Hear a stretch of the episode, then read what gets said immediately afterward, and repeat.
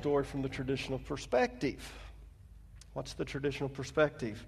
Well, it's the perspective that most conservative Christians use to interpret the creation story. So if you believe in a young earth, the way I'm going to interpret, it, interpret Genesis chapter 1 is going to be very familiar to you because it's what you've been taught all of your life in Sunday school. Now, those of you who believe in the gap theory, what I'm going to be teaching is going to be the very same thing with one exception. Instead of believing that the earth is young, you believe that the earth is old because there's a gap in time between verses 1 and 2 in Genesis chapter 1. And the reason there's a gap is because the original earth that was created in verse 1 was destroyed by God as a result of divine judgment. When Lucifer rebelled against God, God destroyed the earth with a great flood, much like the flood at Noah's time, and the earth became without form and void. And that's in verse 2. And so, if you believe in the gap theory, you believe that there was a gap of time between those two verses.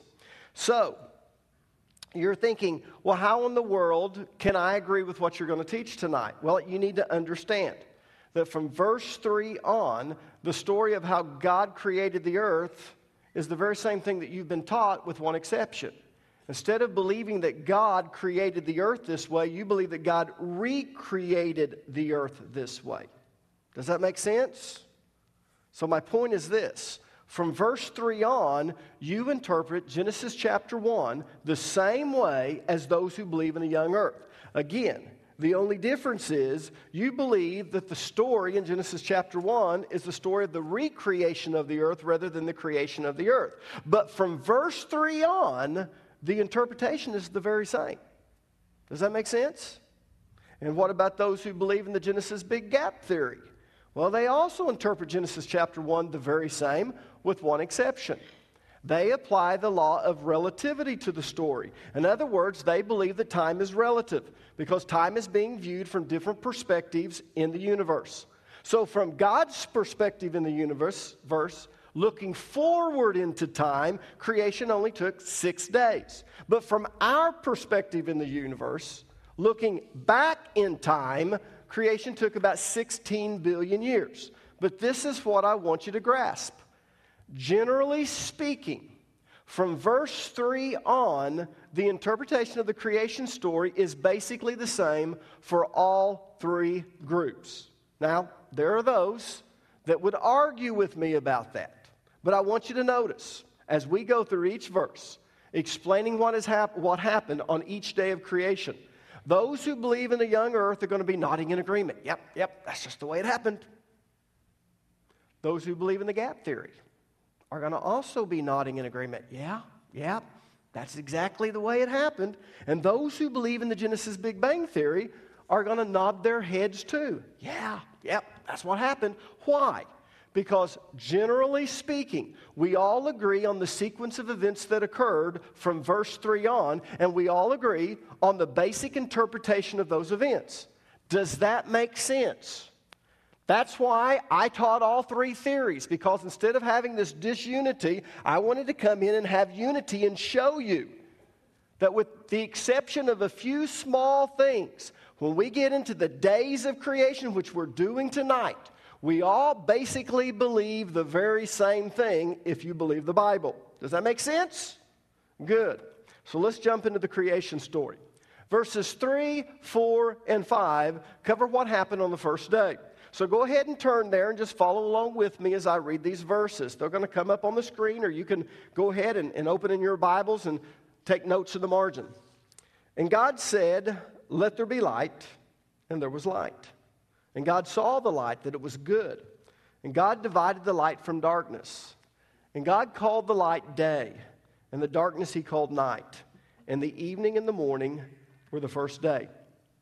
And God said, let there be light, and there was light. Now, theologians refer to this as creation by fiat. Now, that's kind of bad, and the reason why I say that's kind of bad is we, we pronounce it differently. Fiat is actually a Latin word, and if you pronounced it correctly, it would be fiat, but we don't do that in America. So they refer to it as creation by fiat. Fiat, as I said, is a Latin word, and it means one, let it be done, or two, to order, or three, proclamation. So basically, God ordered light to appear and it appeared. Now, it only makes sense that light was the very first thing that was created. Otherwise, everything else would have, be, would have been created in darkness. So, light, in a sense, was the prerequisite for everything else. Now, there's been a lot of debate as to exactly what this light was because the sun, the moon, and the stars are not even mentioned until the fourth day. In fact, what I'm going to do right now is we're going to jump ahead to day four, and then we're going to come back to the first day. Look at verse number 16, if you would. God made two great lights the greater light to govern the day, and the lesser light to govern the night. He also made the stars. Now, what is the greater light that governs the day? The sun. That's not too hard, not a trick question. What is the lesser light that governs the night? The moon. So, verse number 16 is saying that on the fourth day, God made the sun, the moon, and the stars. So, if the sun, moon, and stars weren't made until the fourth day, then what was the light that God created on the first day? Anyone? Well, believe it or not, it was the sun, the moon, and the stars. Well, wait a minute, Pastor Allen. I thought it said in verse number 16 that God didn't make the sun, the stars, and the moon until the fourth day. Well, I'm going to show you why I say that the light that was created was the sun, the moon, and the stars when we get to the fourth day. Right now, I just want you to trust me. Can you do that?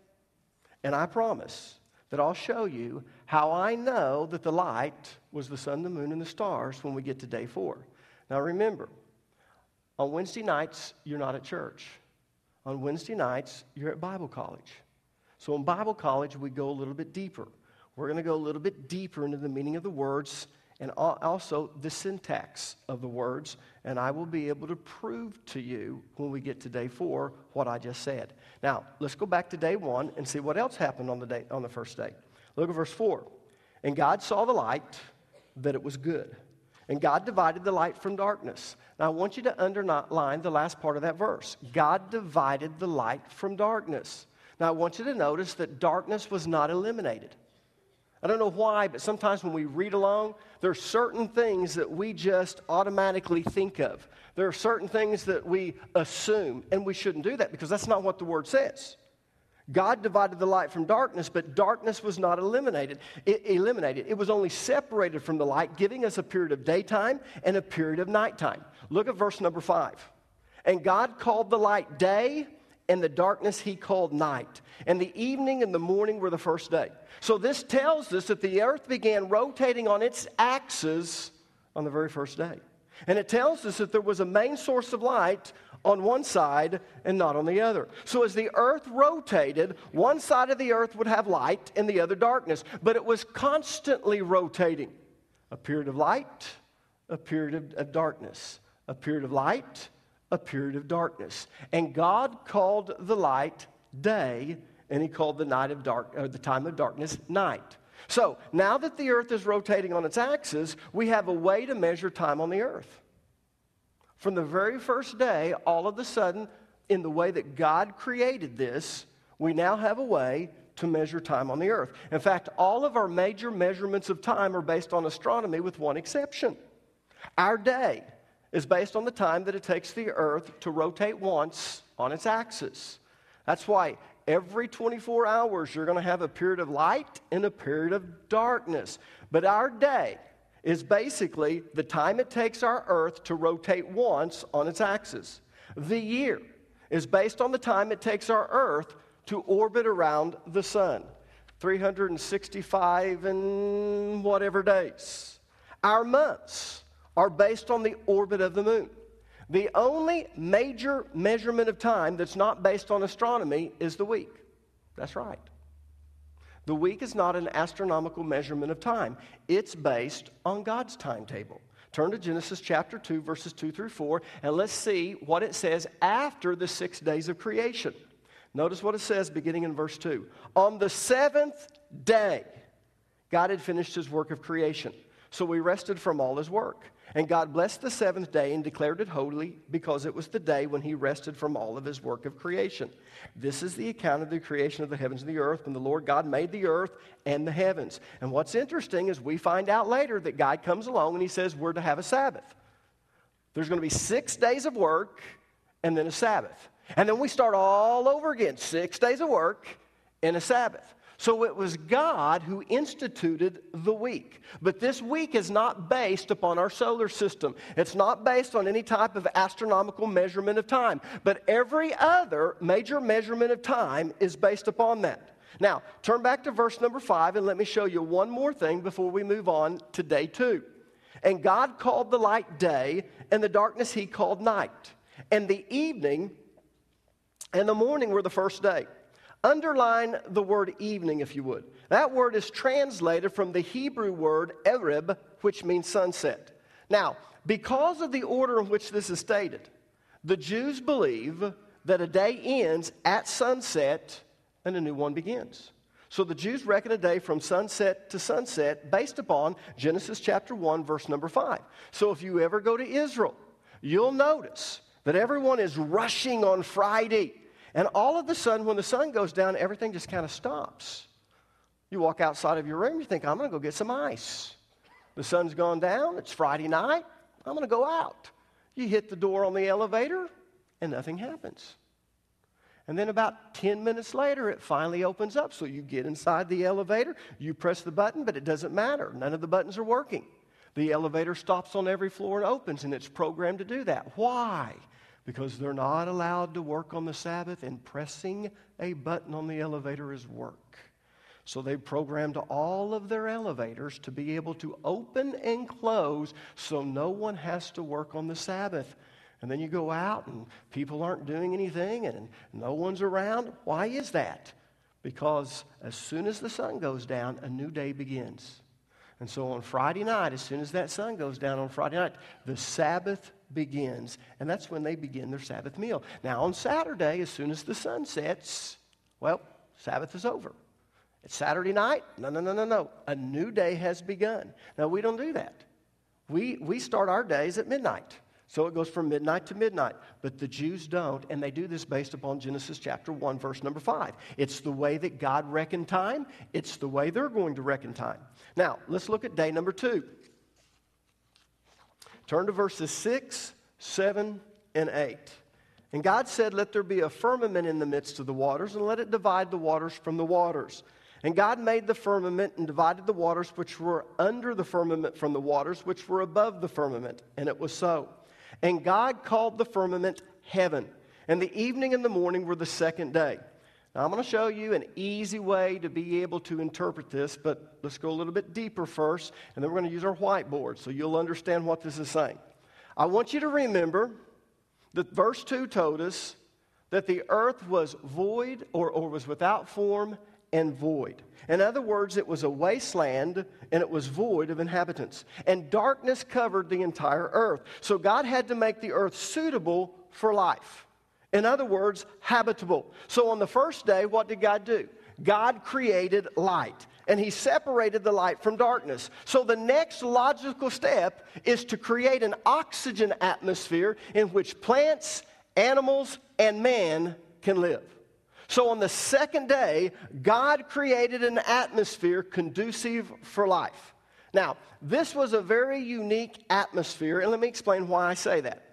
I want you to underline the word firmament. It's translated from the Hebrew word rakia. Rakia literally means expanse or to spread out.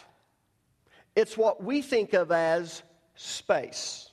If I was to tell everyone in here, and you're already doing that, but if I was to tell everyone in here, let's spread out, what I'm really saying is let's make more space between us. And that's what this word, rakia, means. It means to spread out, it means to make space. Now, most scholars believe that in this context it means air space or space with oxygen because God refers to the space as heaven in verse number 8. So, in this context, rakia means space consisting of air or consisting of oxygen.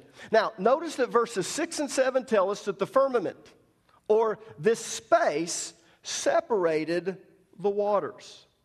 Let's read that again. And God said, Let there be a firmament.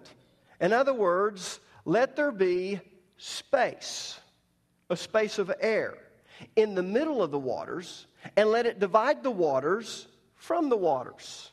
And God made the firmament, He made the space, and He divided the waters which were under the space from the waters which were above the space, and it was so. So, what you've got is you've got this air space that separates the water on the earth from the water above the earth. Now, is everyone completely lost? I'm going to make it simple in just a minute. Just stick with me. In other words, you've got an atmosphere of oxygen surrounding the earth, and above that oxygen is a canopy of water. Probably more probability, water vapor because the space that God created divided the waters. In fact, let me, if you don't mind, draw you a little picture. Let's say that this is the earth. Now, verse number two tells us, we're going to find out a little bit later, we see here that water covered the entire earth. There was not any dry land. So, what I'm going to do is I'm going to draw this to symbolize water on the outside of the earth. Does that look like water? Looks more like a kid's rendition of hair on a person, right? But, anyways, let's suppose that that is water. So, the Bible tells us that God created the heavens and the earth.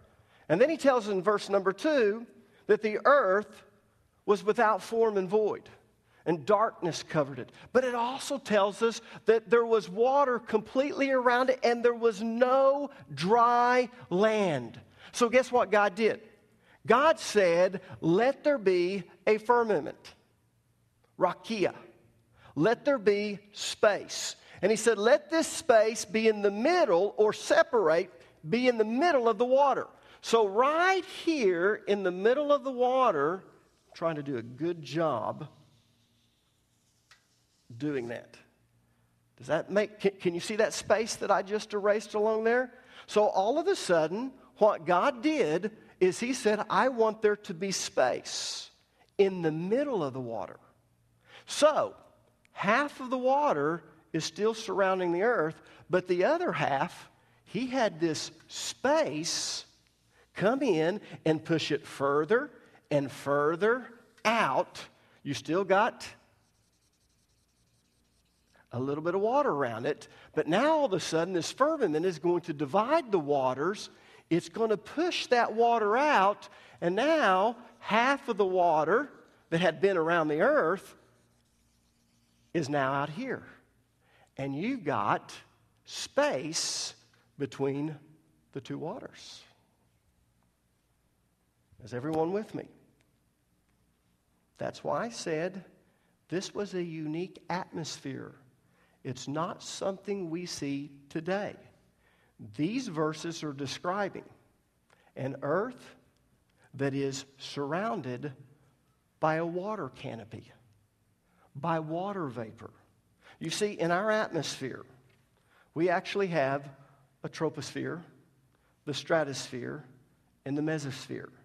The tropos- troposphere actually goes up 11 miles high.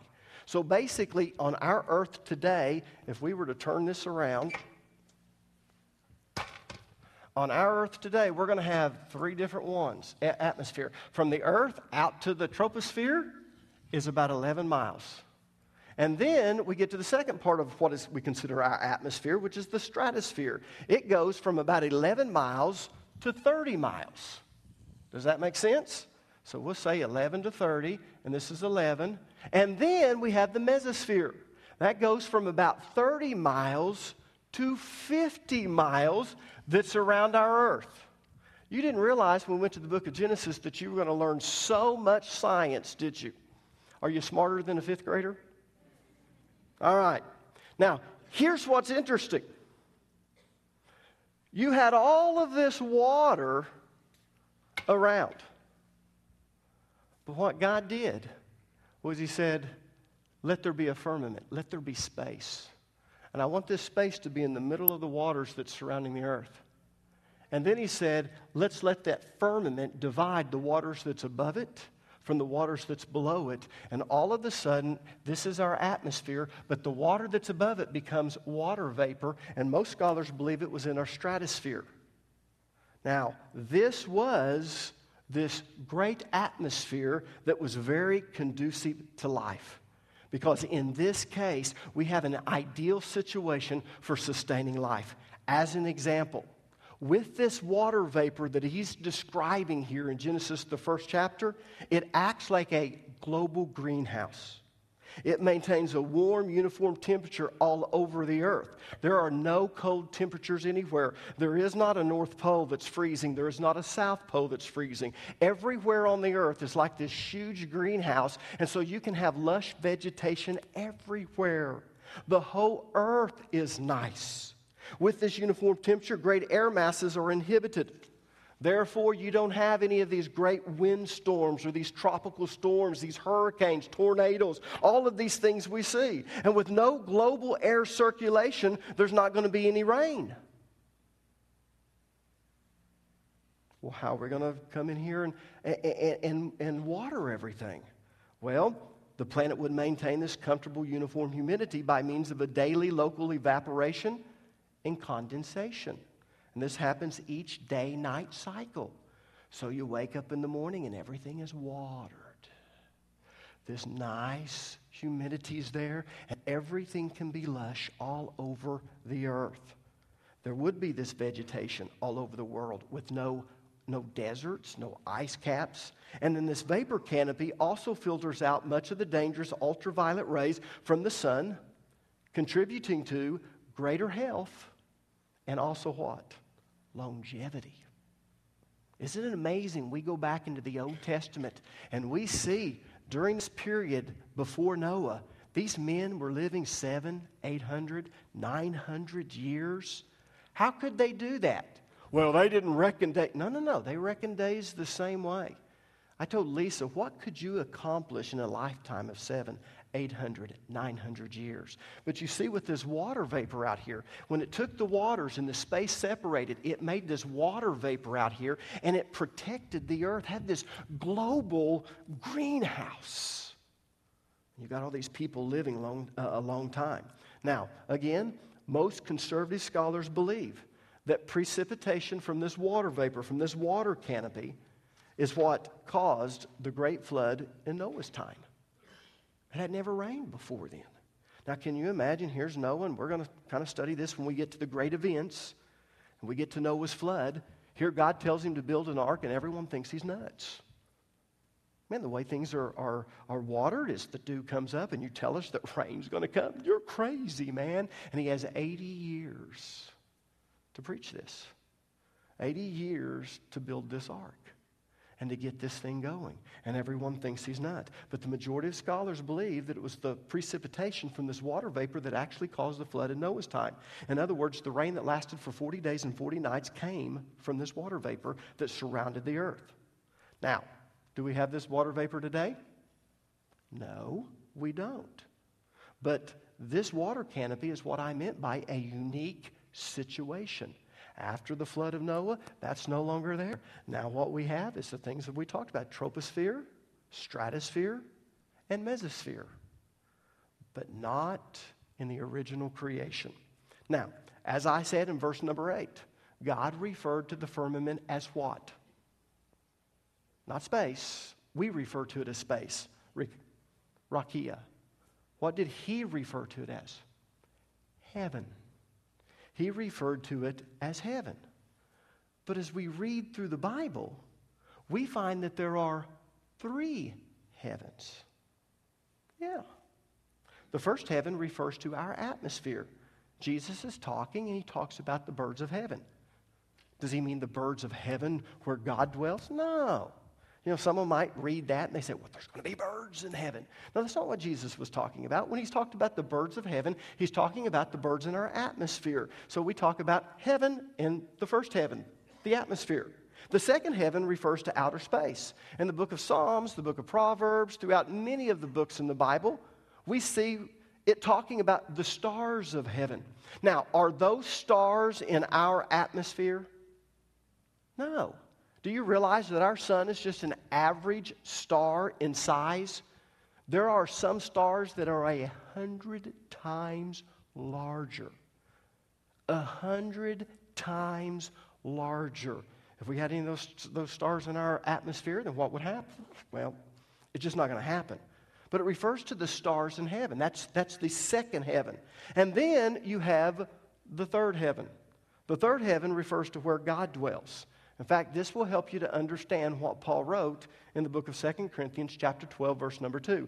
Go ahead and turn with me if you would to the book of 2 Corinthians chapter 12 verse number 2. Paul says, "I know a man in Christ." Who do you think the man he knows in Christ? Who do you think he's talking about here? Himself. I know a man in Christ. Can't know anyone any better than knowing yourself. I know a man in Christ who 14 years ago was caught up to the third heaven. That's a literal translation there, third heaven. Whether it was in the body or out of the body, I do not know.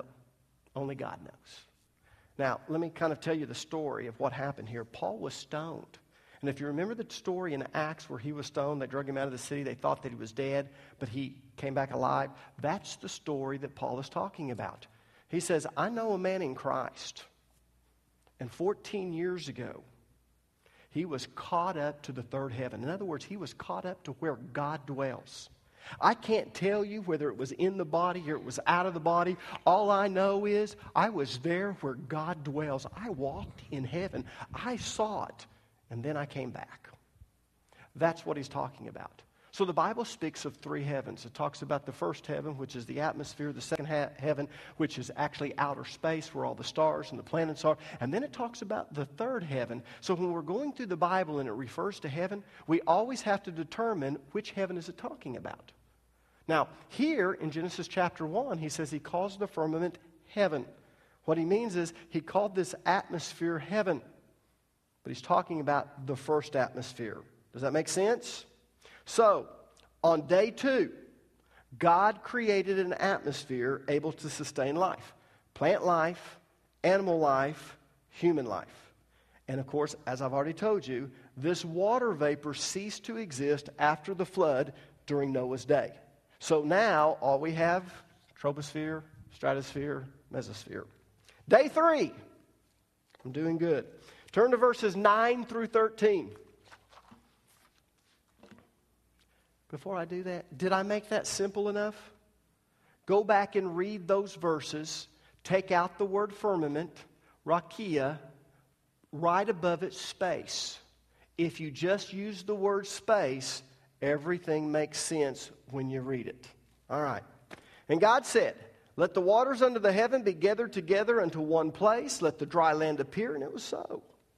And God called the dry land earth, and the gathering together the waters called he seas. And God saw that it was good. And God said, Let the earth bring forth grass, the herb yielding seed, and the fruit tree yielding fruit after his kind, whose seed is in itself upon the earth. And it was so. And the earth brought forth grass, and herb yielding seed after his kind, and the tree yielding fruit, whose seed was in itself after his kind. And God saw that it was good. And the evening and the morning were the third day. And of course, Jews are going to follow this timetable. So again, we see the same timetable. Evening is first. So when the sun sets, the day begins. Now, up to this point, water covered the entire earth. Wow. Even after it was divided, even after God came on the second day and he took the space and he put it in the middle of the waters and then he allowed it to divide the waters and one became water vapor above the earth and one continued to be water upon the earth. What we need to understand that even when it was di- after it was divided half of it became water vapor surrounding the earth but the other half still covered the entire earth. There was no dry land at this time. So on the third day God said, Let the waters under the heaven, what does that mean? Under the firmament, under the space that God has created.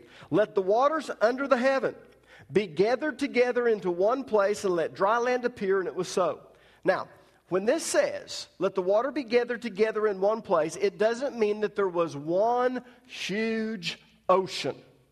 Because in verse number 10, he called the places where the waters gathered seas. The word seas is plural, more than one. So there were more than one places where the water gathered. Does that make sense? There were more bodies of water than just one huge ocean. Does that make sense? So when it says the water was gathered together in one place, it simply means that the water no longer covered the entire earth. Instead, it was contained to certain areas, to certain seas. Now, what made the dry land appear and what made the water drain to the lower areas? Does anyone know? Well, God said. Okay, God said. But what made it do that? Well, turn to Psalms chapter 104, verses 5 through 9, and let's find out. Because God gives us a more detailed picture of what took place on this third day. Notice what it says You placed the world on its foundation so it would never be moved. You clothed the earth with floods of water water that covered even the mountains. Now, what's this telling us? It's telling us exactly what Genesis chapter 1 said. At this time, the water covered the entire earth and there was no dry land. Psalms 104 is telling us that. Then he goes further. At your command, the water fled. At the sound of your thunder, it hurried away. Mountains rose and valleys sank to the levels you decreed. Then you set a firm boundary for the seas so they would never again cover, and even though it doesn't say it, in the Hebrew it implies it, never again cover the entire earth. But I want you to notice that at the time this is talking about, the waters covered the entire earth. But at God's command, mountains moved and valleys sank, and the waters drained to the lower areas that God had prepared for them. Now, I just happened to meditate on this as I was studying. I was thinking, wouldn't it have been neat? And it's hard for me not to get emotional. To be there on the third day and to see God do this, and all of a sudden, you see these mountains all over this earth, they begin to rise. And then as these mountains are rising, you're seeing these valleys. And you got to remember, it says, and at your thunder, now, when God came down on Mount Sinai, it sounded like thunder. And so God is speaking and commanding this to happen. These mountains are rising up, valleys are forming, and this water is going to these places that God has decreed. Man, can you imagine seeing that take place? What an awesome God we serve. And in verse number 10, God names the dry land earth. And he calls the great bodies of water seas. So at this point, the physical structure of the earth is finished, and the basic dwelling places for the various life forms are now complete. You have the skies for the birds, and we're not even talking about the oxygen that's now there for all of, of life. But we have the sky for the birds, we have the large bodies of water for the sea creatures, and now we have dry land for plants animals, and the pinnacle of God's creation, what would that be? Man. Man. The creature that's going to be made in the image of God. The creature that God has created to be an eternal being. The creature that will either spend eternity with God or separated from God. But all of this is being created in order for the earth to be inhabited. And so now that all of the physical structure, all of the basic dwelling places are now complete, now it's time for life to appear because God created the earth to be inhabited. Look at Isaiah chapter 45, verse number 18. For thus saith the Lord that creates the heavens, God Himself that formed the earth and made it. He hath established it. He created it not in vain. He formed it to be inhabited. So from the very beginning, we see that the whole purpose of God creating the earth that we live on is for it to be inhabited. So at this point, God commands the earth to sprout vegetation. It's time for life to come. Look at verse number 11 again, Genesis chapter 1. And God said, Let the earth bring forth grass, the herb yielding seed, and the fruit tree yielding fruit after his kind, whose seed is in itself, is in itself upon the earth, and it was so. Now, there's something I want you to notice here. The creation of plant life is not ex nihilo. What does that mean? It's not created out of nothing. Instead, God does something very unusual here, and He's only going to do it this one time. God empowers the earth with generative capacity. And the reason I say that is because the Hebrew verb to bring forth, dasha, is written in the Hiphil stem, which is causative. So if you translated verse number 11 literally, this is the way it would read Let the earth cause vegetation to shoot forth. Now, let me put stress on a different part of the sentence. Let the earth cause vegetation to shoot forth. So, what this is saying is that the earth is the thing that caused the vegetation to sprout, but it was at God's command. Now, from this point on, all other life forms will be created or made by God alone. Now, why is this different? Anyone know?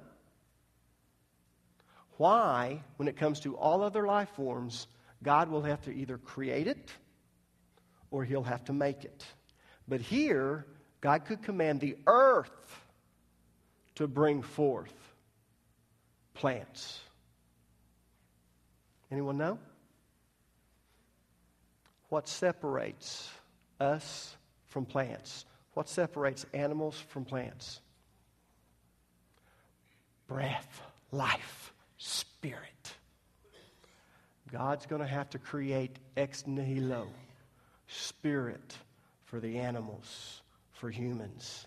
But here, it's not that way.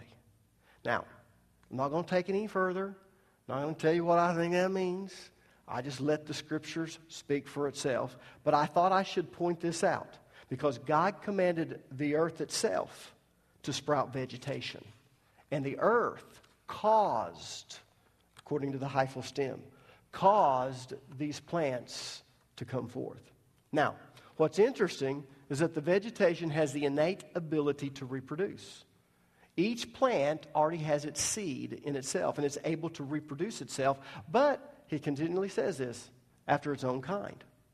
In other words, each type of plant has its own unique structure of DNA and can only reproduce after its kind. And the same thing is going to hold true for the animals. All living organisms reproduce after its own kind. Now, there's going to be a lot of room for variations. And here's what's kind of interesting.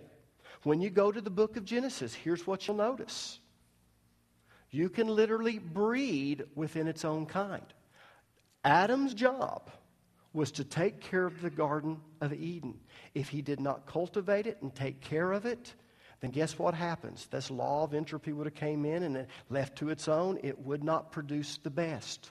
But what you did was you came in and you made sure with selective breeding that you get the best. You could even create these various types within its own kind. In fact, when we study the, st- the story of Jacob, Jacob tells his father in law, he says, You know, I've worked for you, I've done all these things. I think it's time for me to have my own wages, and I think that I need to have my own herd. And so his father in law says, Hmm, well, I'll tell you what, because his father in law is not as smart as Jacob. I don't mean that bad, but he's not. He says, you're going to get all of the animals that have, and he gives this, uh, uh, some of them are speckled, and then he's going to change it so many times. But the reason he does that is because he thinks, oh, they won't produce very many of those. But Jacob understands breeding.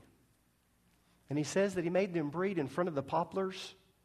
What that means is he made pens, he made corrals. And what he did was he took the ones that would specifically breed and create these type. And the father-in-law's just scratching his head. And he says, wait a minute, his herds are growing and mine are not. And so he comes to Jacob and says, we got to change this. And then he says, yours will be, and he does that. So what does Jacob do? He starts breeding this type. Why? Because God created these things to have seed and has a unique DNA. And it's able to reproduce after itself, and there's much variation within its kind, but it can't go out of its kind.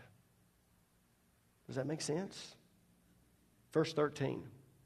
In the evening and the morning were the third day.